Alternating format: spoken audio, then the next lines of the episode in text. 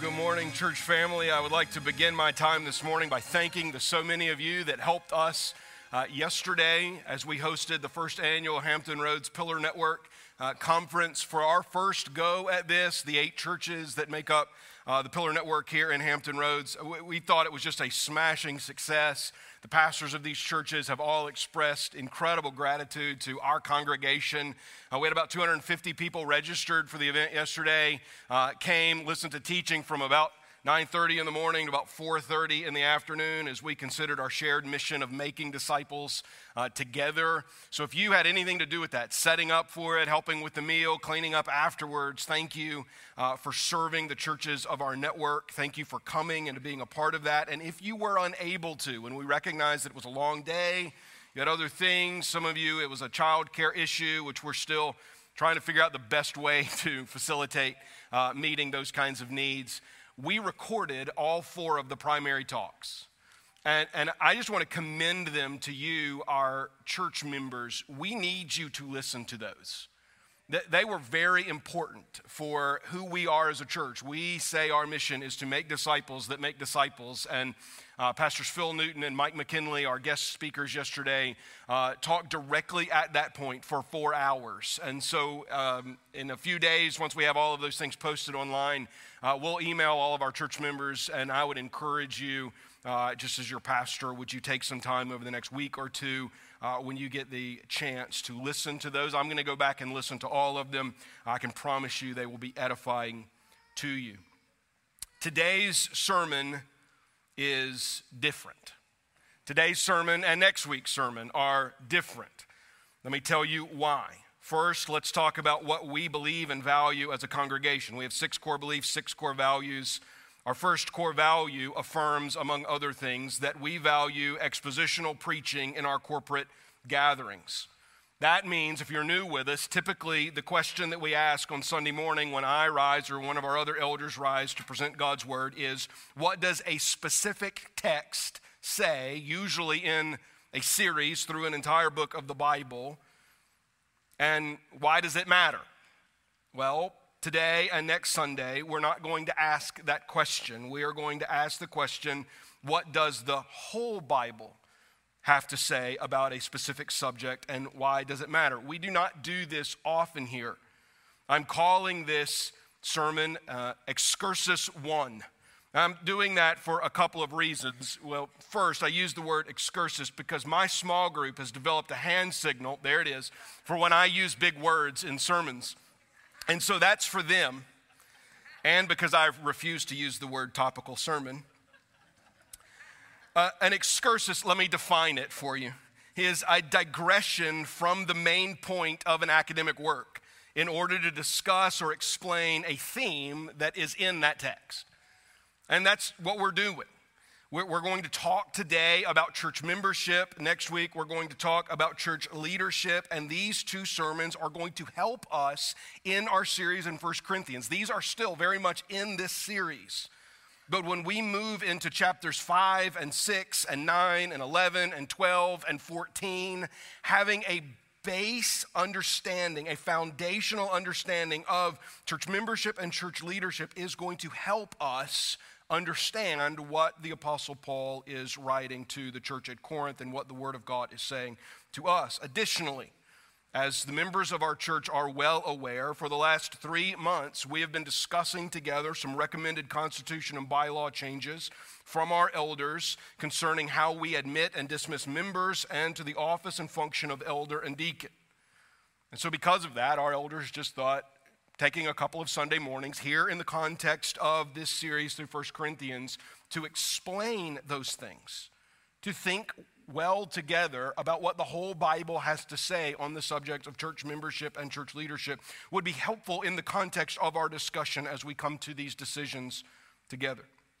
I want to begin by saying that normally in sermons I will often quote other pastors, biblical scholars, commentaries. This is a lengthy sermon, and so I'm just going to say from the outset I am indebted, greatly indebted, to the work of many pastors and authors who have come before me. I read, I've read a lot of books on this subject. I have listened to a lot of sermons from pastors you know and pastors you likely do not know. I am indebted to them. Nothing I am about to say is original to me, so that is me citing everyone. Don't think that I came up with any of this. Let's pray together. Father, we ask now for your help as the gathered body of saints that is Nansemond River Baptist Church, the members that make up this congregation. I am so grateful for them, for their love and encouragement, for their passion for your word and their passion for your gospel and its proclamations to the end of the earth. Thank you, God, for the way in which we worship you and the way in which we celebrate new life in Christ through baptism, for the way in which we approach your scripture most faithfully. But we recognize we need your help. I recognize today that I need your help because we are doing something different today. Would you guard me as expository preaching so often does, just by nature, from standing on a soapbox this morning? Would, would you help me to be clear with our church about what the scriptures say as it relates to church membership? Would you help us to put aside maybe what we have thought or what we have practiced? Instead, let us hold fast to the very word of God. Let it instruct us, we ask. In Jesus' name, amen. The main idea of today's sermon is that covenant church membership is an essential practice of a healthy local church and a vital component of the Christian life. I'm calling it covenant church membership because that is the language that we use as a congregation. We've used that language. I asked some of our long serving lay elders this week to help me with the timeline. We've used that language at least since 2007 in this church, so this isn't necessarily a new idea for our congregation. So we're using the term covenant church membership because this is the idea that, that members of the church covenant together, that they agree together to believe things and to do things and to hold one another accountable to those things, and that by participating in a church that, that practices covenant church membership, it helps our church to be healthy and it serves as a vital part of the individual Christian's life. So this is both corporate and it is individual. Now, from the outset, we need to recognize that this idea is unpopular in some, you may say, many Christian circles. It is as unpopular as a sermon, for instance, on the sanctity of human life or on the biblical definition of marriage would be in some secular circles. There are Christians today who will not like what I have to say. This has not always been the way, however. For instance, the Charleston Baptist Association, the first association of Baptist churches in the southern part of the United States, in 1774, meaning it predates the United States of America, published a document known, uh, known as a Summary of Church Discipline, and in it they define a church thusly. A particular gospel church consists of a company of saints incorporated by a special covenant into one distinct body, meeting together in one place for the enjoyment of fellowship with each other and with Christ, their head, in all his institutions, to their mutual edification and the glory of God through the Spirit. And we don't speak like that anymore, but when we hear things like that, we, our, our hearts should be gladdened to, to know that historically the church has held to the biblical idea of covenant church membership. Now, when I te- teach on doctrine on Wednesday nights, which is my primary, the primary way that I teach on Wednesday nights, this is actually going to be very similar to what I do on Wednesdays. I will often ask the question, well, if that's what people used to believe, well, well what happened? Like, wh- why don't we see that all that often in churches in Western evangelical Christianity today? Well, mid century revivalism, the late 20th century movement known as seeker sensitive church growth movement, and the mega church, mega multi site church movement of this century have worked to devalue church membership to the point, either intentionally or unintentionally, to the point where what was once common, a commonplace understanding of church membership is now seen as an extremist position. There are many in our world today, many Christians that we would affirm are Christians that are a part of Christian churches that would listen to the sermon and believe that it is extreme, that would look at the way our church approaches church membership and think we are crazy for doing so. Even amongst our own tribe of Christians here in the United States that is known as the Southern Baptist Convention, the largest Protestant denomination in the world, that claims some 47,000 churches, some 15 million members. Those statistics aren't really accurate because two thirds of people that claim to be Southern Baptist aren't gathered this morning with the church they claim to be a member of. 10 million of our 15 million Southern Baptists aren't at their church today. Now, yes, some of them are homebound, some of them are sick, maybe some of them are traveling, but are 10 million of them? No. They have long since walked away from the idea of being covenanted together with a local church for a specific purpose even in this church's history. My, my goal isn't to preach against what other churches are doing. I want us to see what the Bible says that we should do. And so we should even think our own, about our own history. For most of the history of this church, let's be honest, we didn't take church membership all that seriously. It wasn't until about 2007 that this church began to think about membership in a covenant sense, that the church developed a church covenant. And in the years following that, about seven or eight years following that, didn't really hold anyone to that covenant. So in 2014, this church had, this is a true number, 1,602 members. 75% of which were not involved in any meaningful way whatsoever in this congregation. 1,602. Praise God that in 2014, before I got here, I don't get to claim any of this. I showed up in the summer of 2015, but in 2014, this church, this congregation began to take serious church membership and began to do the slow and very painful work of determining who was actually a part of the church. To the point now where there are more people gathered on this property today than we actually have members.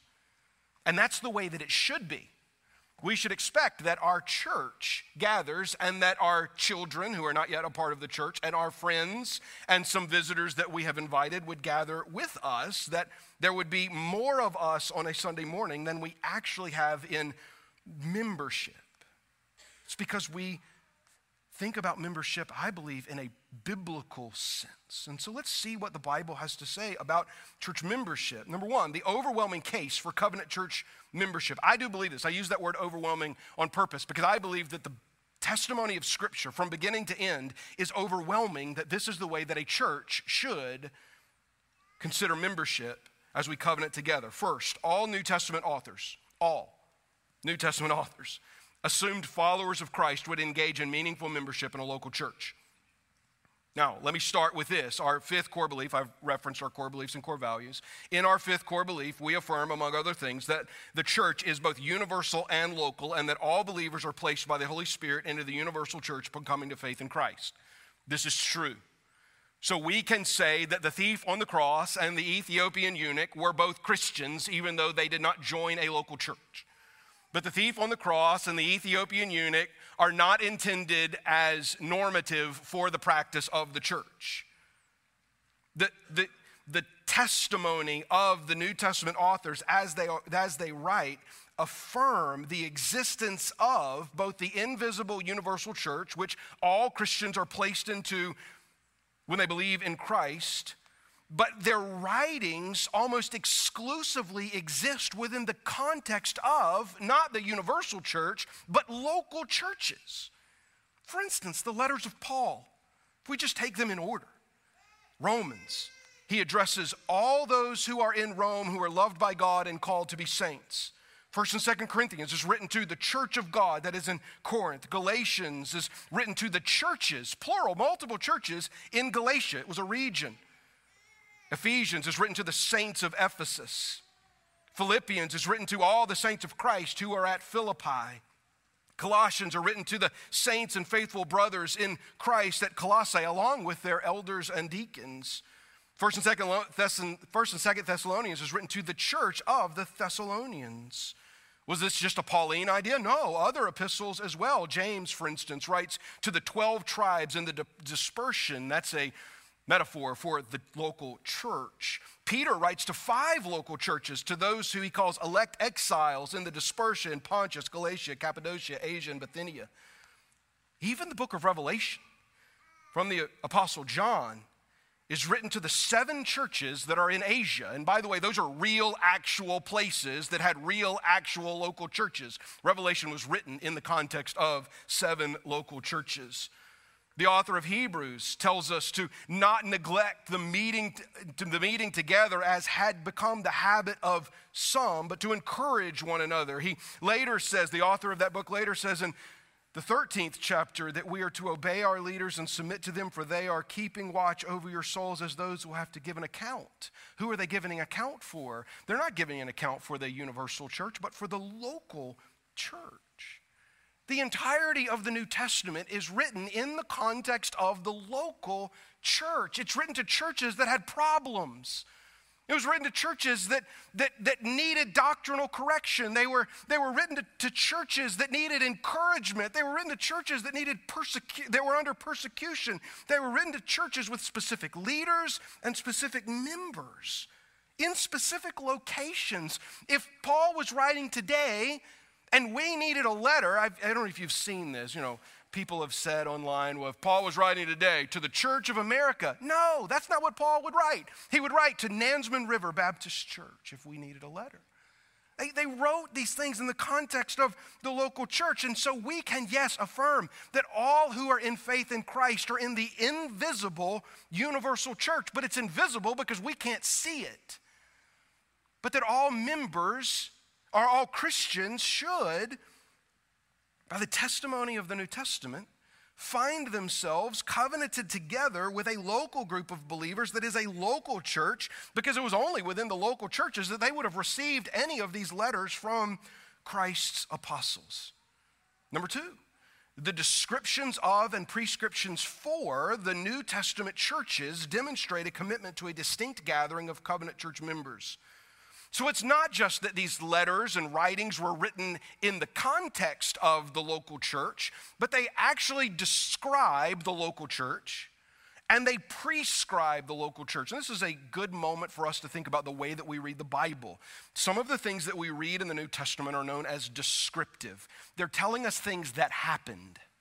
So they're describing events for us, and we're not necessarily supposed to go out and repeat those events verbatim. It's not that we're supposed to do exactly what they did in those situations, but they're describing what happened and that we learned from them. And then some of the writings of the New Testament are prescriptive, meaning they're prescribing things that should happen in the local church. And because they were prescribing them then, they are prescribing them now, and we should do now what they did then. And so when we're reading in the New Testament, we should ask the question are, is this descriptive or prescriptive? But both the descriptions of and the prescriptions for the New Testament church demonstrate a commitment to a distinct gathering, a, a covenant body of members.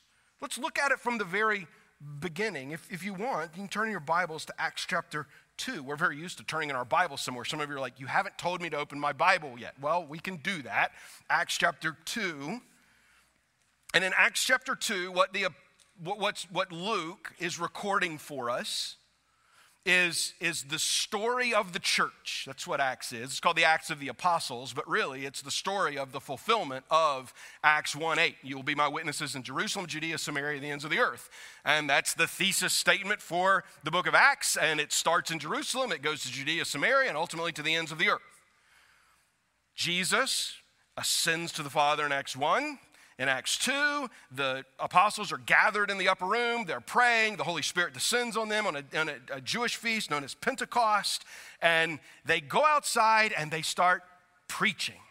We heard about this yesterday and from one of our speakers that the very first thing the New Testament church did was, was preach. And that's pretty important for us because it's something we do every time that we gather. And They preached the gospel of Jesus. In Acts 2, Peter preaches the gospel of Jesus, and a whole lot of people get saved. Look at verse 41. And those who received the word were baptized, and they were added that day about 3,000 souls. That's an incredible. That's an incredible sermon, right? Like 3,000 people came to faith in this one day, this one spirit filled sermon from the Apostle Peter. But here's what I find fascinating they counted them.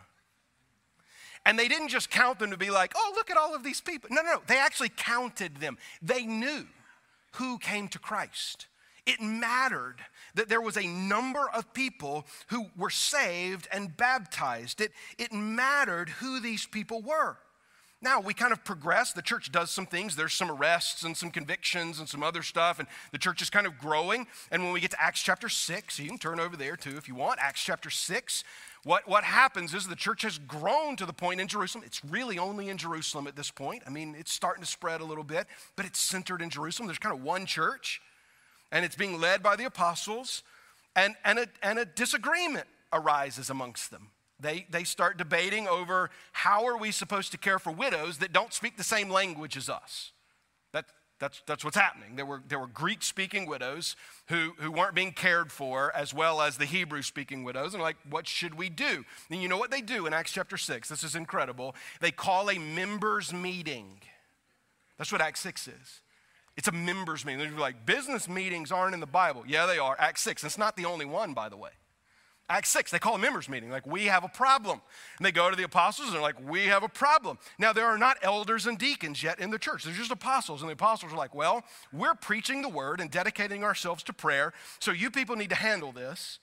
So what you're going to do is you're going to select some people, right? Look at verse Look at verse 3 of Acts 6. Therefore, brothers, pick out from among you seven men of good repute, full of the Spirit and of the wisdom, who we will appoint to this duty. Who are they to pick out?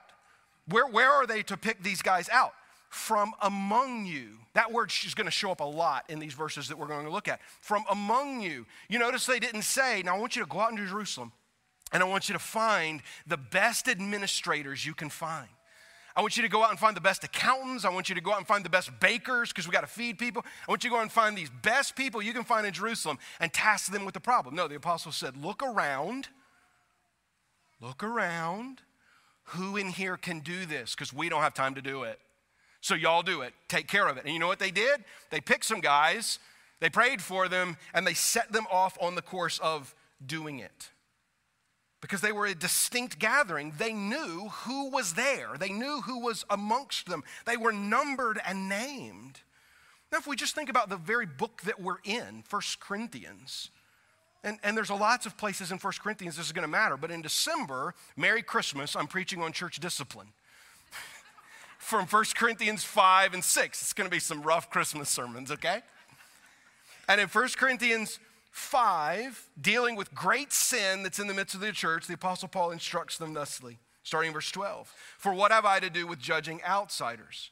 Is it not those inside the church, inside the church whom you are to judge?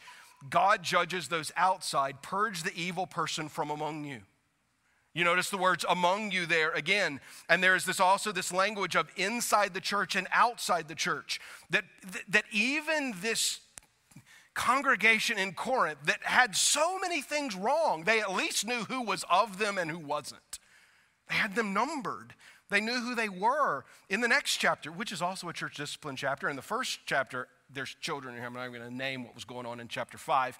In chapter 6, they were suing each other. And Paul says in 1 Corinthians 6 5, I say this to your shame. Can it be that there is no one among you wise enough to settle a dispute between brothers?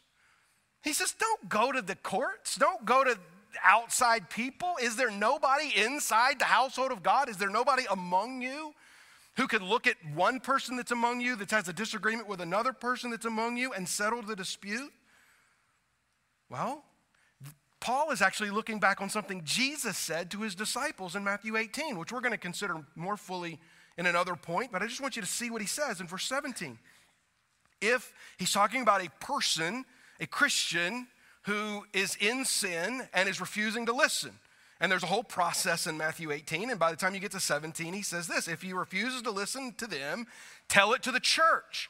The church there is the word ecclesia. That's the, most, that's the Greek word that's, co- that's translated into church. It literally means gathering, assembly, those who are among you. Tell it to the church, and if he refuses to listen even to the church, the gathering, let him be to you as a Gentile and a tax collector. So this isn't a Pauline idea. Like Paul didn't create this. Jesus instructed the church to do this and to think this way that we should know who is a part of us so that if we do have need of discipline, we can discipline them. In his second letter to the church at Corinth, Paul addresses, I think, probably the same man that he's addressing in chapter 5 of 1 Corinthians, he writes this in verses 6 through 8 of 2 Corinthians 2 For such a one, this punishment by the majority is enough. So you should rather turn to forgive and comfort him, or he may be overwhelmed by excessive sorrow. So I beg you, reaffirm your love for him. What's happening in 2 Corinthians chapter 2 is that in 1 Corinthians chapter 5, Paul said, Have a members' meeting and discipline this guy. And they had a members' meeting and discipline this guy. And then between 1 Corinthians 1 and 1 Corinthians 2, the guy repents. And Paul says the punishment of the majority, which means they actually had a vote. The, the majority made a decision and they kicked the guy out of the church because he would not repent of his sin. But at some point, he repents of his sin. And Paul's like, okay, great, bring him back in. Reaffirm him, make him a member again because he's repented of his previous sin. Then you say, well, does this only matter for church discipline? Is, is church membership only a matter of church discipline? Well, absolutely not. We could turn, for instance, to the pastoral epistles in 1 Timothy chapter 5, where Paul says, Let a widow be enrolled if she is not less than 60 years of age, having been the wife of one husband and having a reputation for good works, if she has brought up children, has shown hospitality, has washed the feet of the saints, has cared for the afflicted, and has devoted herself to every good work. You say, what does that have to do with church membership? Well, here's what it does. 1 Timothy 5, there's an issue in Ephesus. That's where Timothy is. Paul's writing to him. And here's the issue just like they had in Acts 6, there were some widows that needed care. And some of them were young women and they were busybodies, and Paul addresses that. But some of them were older women. They were not going to be, they were not of the age that they were going to get married again in that culture. And he says, if these are actually committed women, put them on a list. That's what he say. Put them on a list and care for them. Have spe- give special attention to these women because in that culture it would have been very difficult for them to care for themselves, and the church needs to do that if their families are unable or unwilling. That's, that's what's happening here. Now, is Paul saying you need to go out into Ephesus and find all of the widows and care for them. No. He's saying you need to look in the church, that the church cares for the church. Now, does that mean we don't care for people outside of here? Absolutely not. We absolutely care for people outside of here. But do we do that in the same way that we care for people inside of here? No, because we have specific instructions. So, who were these widows? These were widows who were members of the church who needed care. I want to end this section with this is just one encouragement for those that say, well, Pastor, I, you know, local church, that's all fine and good, but as long as I'm a part of the universal church, that's, that's all that matters. Listen to me. Even the universal church speaks to the local church. Because in Revelation 7, we see the, the, the, the universal church, the invisible church, made visible where John sees in his revelation after this, behold, I looked, and a great multitude that no one could number from every nation, from all tribes, people, languages, standing before the throne, before the Lamb. That's the universal church, clothed in white robes with palm branches in their hand and crying out with a loud voice, Salvation belongs to our God and who sits on the throne and to the Lamb. Even the universal church exists at the end in a specific location, gathered all together as a body. And so in this life, on this side of Jordan, what we should do is we should reflect that reality by how we covenant together as a local church. Next, and you say, well, is this just a New Testament idea? No. The practice of church of covenant church membership is a continuation of the Old Testament example of God's people being distinct from those around them. Now, I don't have passages of scripture in your notes. I'm just going to run through some of these examples, and there are really dozens of them. I just, let me give you just some from the book of Genesis. Can we just stay the first half of Genesis and see how many times we see this? In Genesis 3, Adam and Eve were inside the garden, and God placed them outside the garden. In Genesis 4 and 5, uh, Moses contrasts for us the line of Cain, who were outside, and the line of Seth, who would ultimately fulfill, from him, would ultimately fulfill God's promise. In Genesis 7, maybe the most important one, right? Noah and his family were inside the ark, and everybody else was outside the ark. Genesis 10 and 11 contrast the line of Ham and Japheth, two of the sons of Noah who would populate the world, with the line of Shem who would populate the people of God. Genesis 25 contrasts the line of Ishmael with the true line of promise, Isaac. And then Isaac would have two sons, and that promise would pass not to the first, but to the second. Just in the first 25 chapters, the first half of Genesis, we see half a dozen examples of lines drawn, distinct lines drawn, where we say these people are part of the covenant and these people are not. People that, that don't adopt this understanding of church membership, that maybe you're in here and you're like, I just really struggle with this. My question to you would be this How do you read the Old Testament book of Numbers, for instance? Do you know the entire book of Numbers is about who is part of us and who is not? That's why they call it Numbers, because they numbered people. And you get to that part in your Bible reading plan, and you're like, why do I care that there were this many of that group, and this many of this tribe, and this many living in this land? Because they numbered them. And them numbering them then may mean that we should number people now. So it's not just Paul, it's not just the New Testament, it's the entire Bible that, that provides overwhelming evidence for us. You say, okay, well, that's what the Bible says. Why does it matter? Well, there are extraordinary benefits of covenant church membership. I want us to see several. Number one, covenant church membership allows Christians to display the biblical metaphors for God's people most clearly. Covenant church membership allows Christians to display the biblical metaphors for God's people most clearly. The Bible gives us some unique metaphors for the local church. And by being a part of, in a covenantal way, a local church, we are able then in our lives to display those metaphors. Let's look at some. We already saw one a few weeks ago in our series here in 1 Corinthians, in 1 Corinthians chapter 3. Do you not know that you are God's temple? That you is plural, by the way. It is talking to the church, and that God's Spirit dwells in you, plural, the church. If anyone destroys God's temple, God will destroy him. For God's temple is holy, and you, plural, the church, are that temple. So, one of the metaphors for the church in the New Testament is the temple, a building, the building of God. And it is not the brick bricks and stone that make up this building, it is the flesh and blood that make up our membership. The Bible also uses the metaphor of the body. Later in 1 Corinthians chapter 12, we will get to this next year. Do you know, do you not know that you are God? No, sorry, that's not, that's 1 Corinthians 3. 1 Corinthians chapter 12, look at verse, look at verse 12. For just as the body is one and has many members, and all the members of the body, though many, are one body, so it is with Christ. So, so it is in the church. And you skip down to verse 20, as it is, there are many parts, yet one body. So, one of the metaphors for the church is a body. And by the way, if I were to ask you about your body today, you could pick out your hand from someone else's hand. You could pick out your foot from someone else's foot because they belong to your body. The same is true about God's church, that we should be able to say, this person is with us and this person is not because they have covenanted together with the local church. Number three is the family, Galatians chapter 6. So then, as we have opportunity, let us do to everyone, and especially to those who are of the household of faith. For those of you that didn't like the way that I explained 1 Timothy 5, Galatians 6 explains it that very way. We don't have the same level of love and care for people outside the church that we do for people inside the church. It doesn't mean that we don't love and care for people outside the church, but we have a special familial love love for the members of this church. So if you're a guest here, Maybe you've been a guest here for years. I'm glad you're here. I love you. I'm going to speak to you on multiple occasions in this sermon, but you need to know something.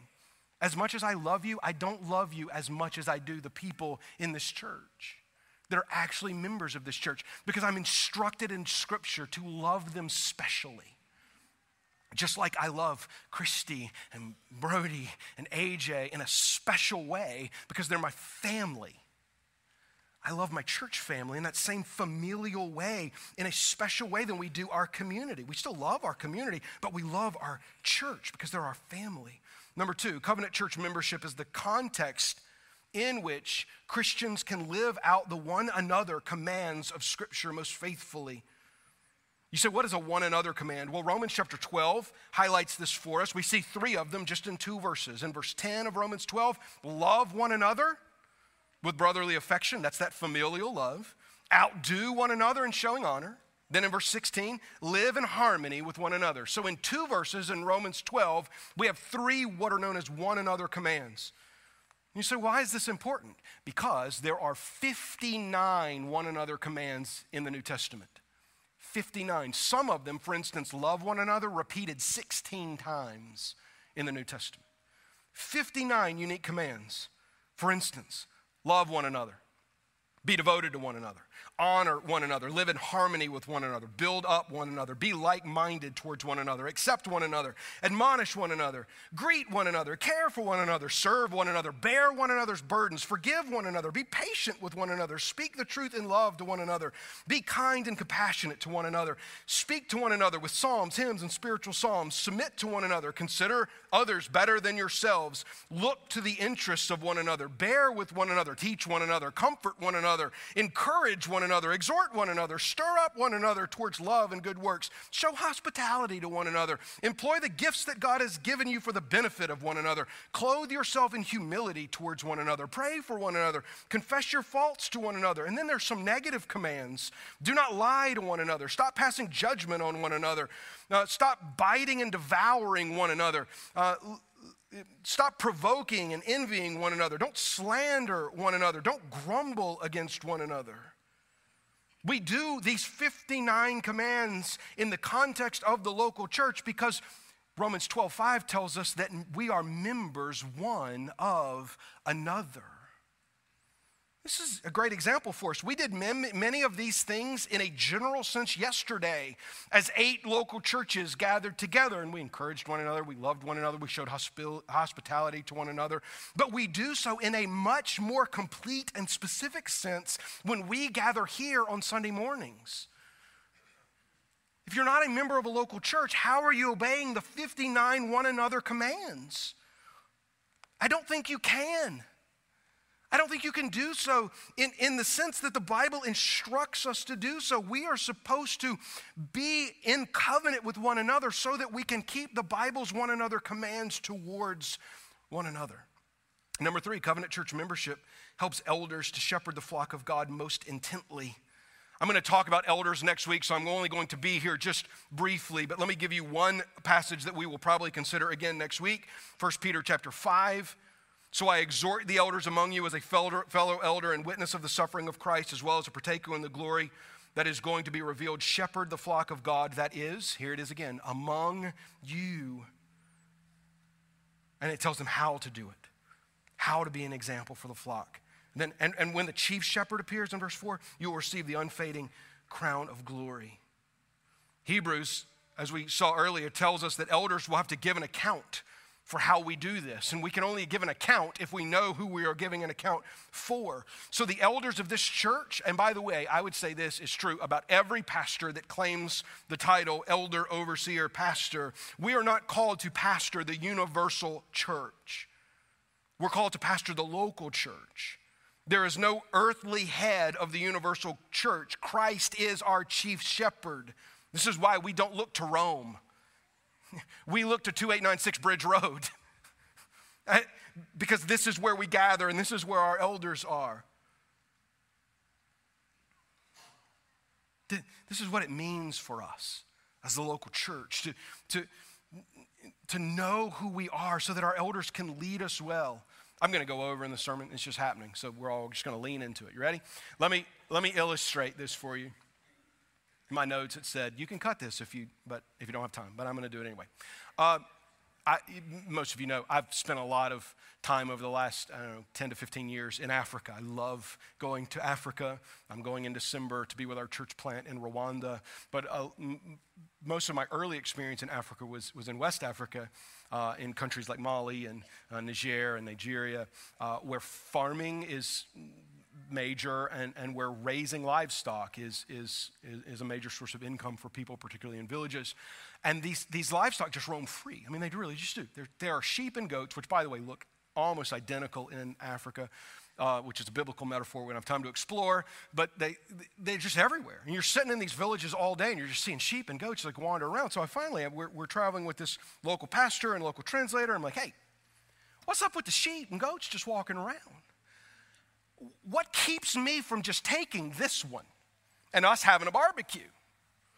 He went, You do something to that sheep and watch how fast the owner of that sheep shows up. I said, How do they know? He said, Oh, brother, they know. you may not think they know, it may not look like they know, but not only do they know, but every person in this village knows who every one of these sheep and goats belongs to.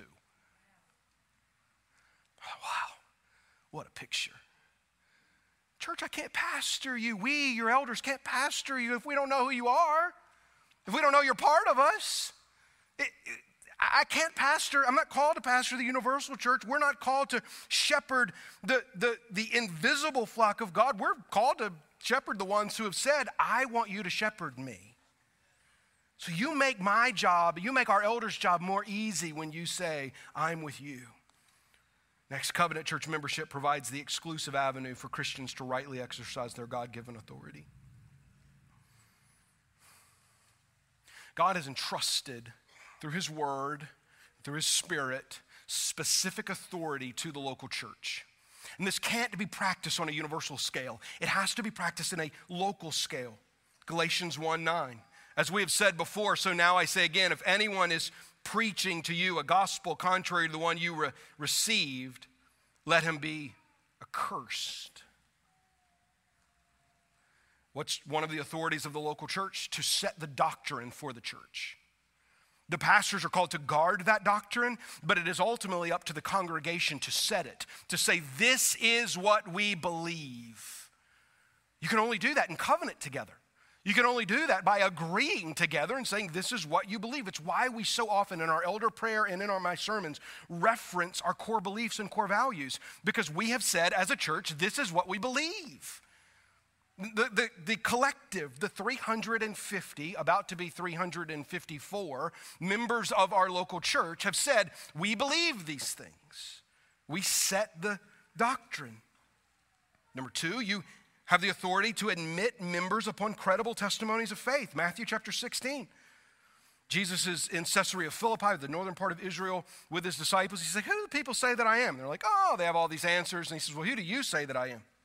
And Peter answers, You are the Christ, the Son of the living God. And Jesus answered, And blessed are you, Simon Barjona, for, for flesh and blood has not revealed this to you, but my Father who is in heaven. This is God's gospel, Jesus says. And I tell you, you are Peter, and on this rock I will build my church, and the gates of hell shall not prevail against it. I will give you the keys of the kingdom of heaven, and whatever you bind on earth shall be bound in heaven, whatever you loose on earth shall be loose in heaven. Then he strictly charged the disciples not to tell uh, to tell no one that he was the Christ. You say, well, does this mean that whatever we speak is true? No, this is narrow authority that's been given to the local church that when people make credible testimonies of faith, we then, as the congregation, the church of God, built on the, the testimony of the apostles and the prophets, that's what he means, it's built on Peter, it's built on this testimony, we then, the local church, get to say, You are with us.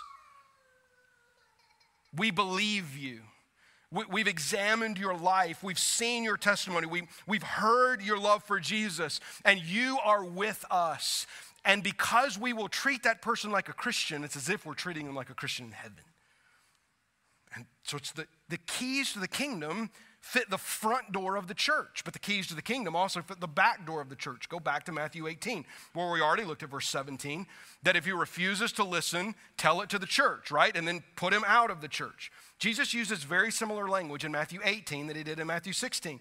Truly I say to you, Whatever you bind on earth shall be bound in heaven, and whatever you loose on earth shall be loosed in heaven. Again, I say to you, if two, if two of you agree on earth about anything they ask, it will be done for them by my Father in heaven. For where two or three are gathered in my name, there I am among them. Now, that, man, verses 19 and 20, people use in all kinds of contexts. The context that Jesus says these words is the context of local church discipline only. So when we say, when two or three are gathered together, there I am among them. What he is talking about is the local church, and that the local church, groups of people that have come together to covenant around a shared doctrine and a shared mission, that we then have the authority to not only admit members, but to also dismiss them, to say, by your actions or by your testimony, we can no longer affirm that you are one of us. It's a, it is a, it's never something we want to do. But it's something in Scripture we're commanded to do, and we're going to see how we do it further in December as we go through 1 Corinthians 5 and 6. So, could I just take a moment? I, I'm just baring my soul here for a second. Can I take a moment and share just some personal convictions that I hold that are derived from these doctrinal truths? That the congregation, the local church holds the authority, the keys to the kingdom to admit and dismiss members. Here's this is me speaking right now. This is Ryan sharing with you kind of how I have progressed in my thinking about the importance of the local church based off this idea. I'm going to give you three just quickly. No matter how large a church grows, it is the congregation who holds the keys to the front and back door and should take that solemn responsibility seriously. I don't care how big our church gets. We should never give away the solemn authority to say we have to evaluate people who are going to be admitted to our church and dismissed from our church. Number two, no matter how large a church grows, they need to have the ability to meet together in one place. Let me just tell, I mean, and look, I have friends who, wonderful friends who pastor multi site churches and wonderful friends who pastor uh, multi service churches, and, and I am all for them doing whatever their convictions are. I believe our church should not get any bigger than the room in which we can meet. Because if we get bigger than the room in which we can meet, how can we then, as one assembly, do the things that the Bible is instructing us to do? becomes obviously much more difficult. And so we when the ox was in the ditch during COVID, we did it for a little while. But as soon as we could all get back in the room, we all got back in the room. Because there are some things that we need to do as an assembly, as those who gather together Number three, and this is going to strike at some of you, so I want you to hear my pastoral heart. Members should take every corporate gathering of the local church seriously, including and possibly, especially, members' meetings. I think our largest gathering of members should be four times a year when we gather on third Sundays for members' meetings. Some of you say, well, we just trust the pastors. Why do I need to show up? Because you're the members. If you want to know why we're moving why we're recommending moving the admission, the admission of new members out of Sunday morning and into members' meetings is because we think it's something that you're supposed to practice your God given authority over.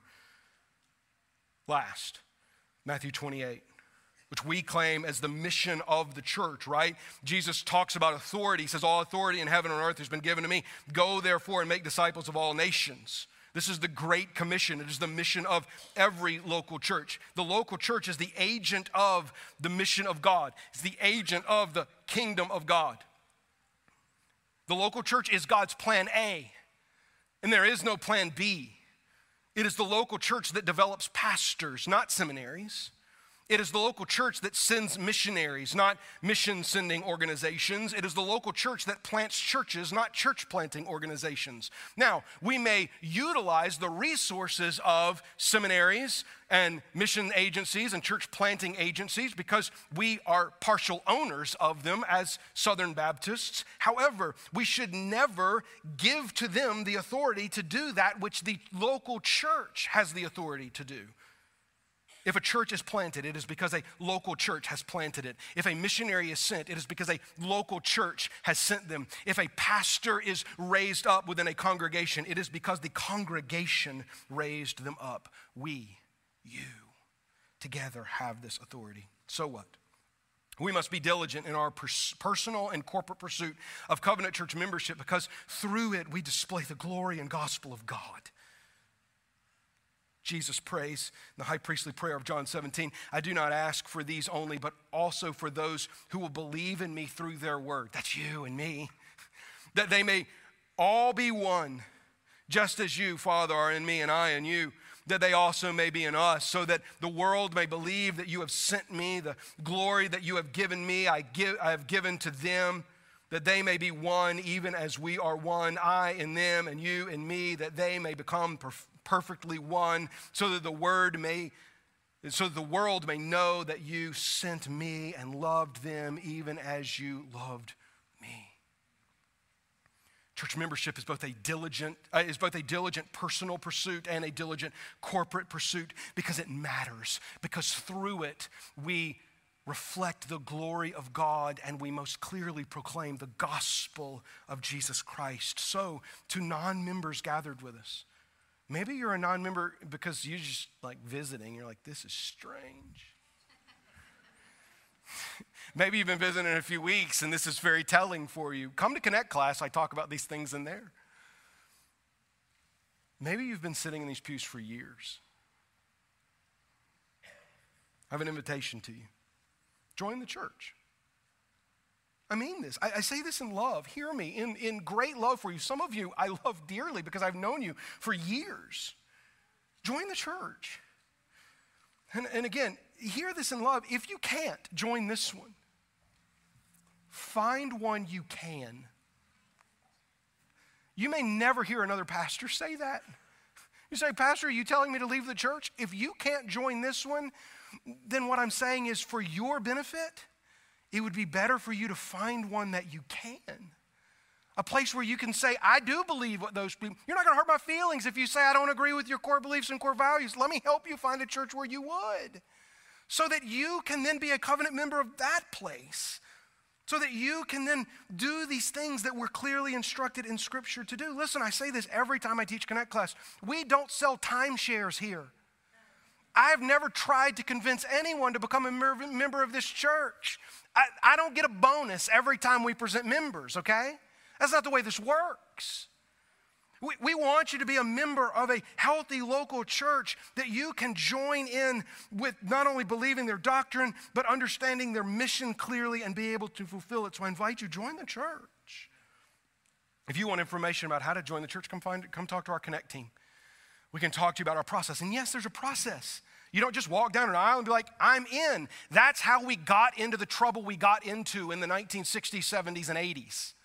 Was people just signed a card and they're like, I'm in. Well, no, there's a process. It's not all that long, but there is a process because we have to rightly evaluate your testimony in life. To members, we must make appropriate changes. This is actually calling us to do something. We must make appropriate changes to the way we think about and practice the right exercise of Christ's authority given to the church so that we best reflect his glory and the proclamation of his gospel. This is why we are recommending the changes that we're recommending to our Constitution and bylaws as it relates to members, because we think while we have over the last 15 years or so done fairly well with thinking about covenant church membership, we think we can think even better about it and implement these changes even better as we love the local church, as we prize our membership in the local church. Not as we look at other churches and say, y'all aren't Christians. That's not what we do. We affirm the Christianity of any gospel preaching church, and I am so thankful for them, whether they structure themselves like us or not. But for us, for what we believe the scripture is teaching, for the way that we want to practice, we need to take serious membership and the authority that God has granted our church as we think about who is a member here and who is not. Let me pray for us. Father, we thank you that your word is, is clear, and, and while it may just really stir up long standing issues in some. And, and while this may seem countercultural or even counterproductive to growing a church for others, and, and, and I, there may be some people in this room that even have felt abused by church membership in the past, and they say, I'll never submit myself to that again. God, would you do the work that only the Holy Spirit can do to soften hearts, to change minds, to help us? Oh, God, we need your help. Let this be a church that understands what the scripture says and seeks to apply it as best as we can, because by it we demonstrate our obedience to the one who gave himself up for his church. Thank you, God, for this local church. We pray this in Christ's name. Amen. Would you stand with us as we sing?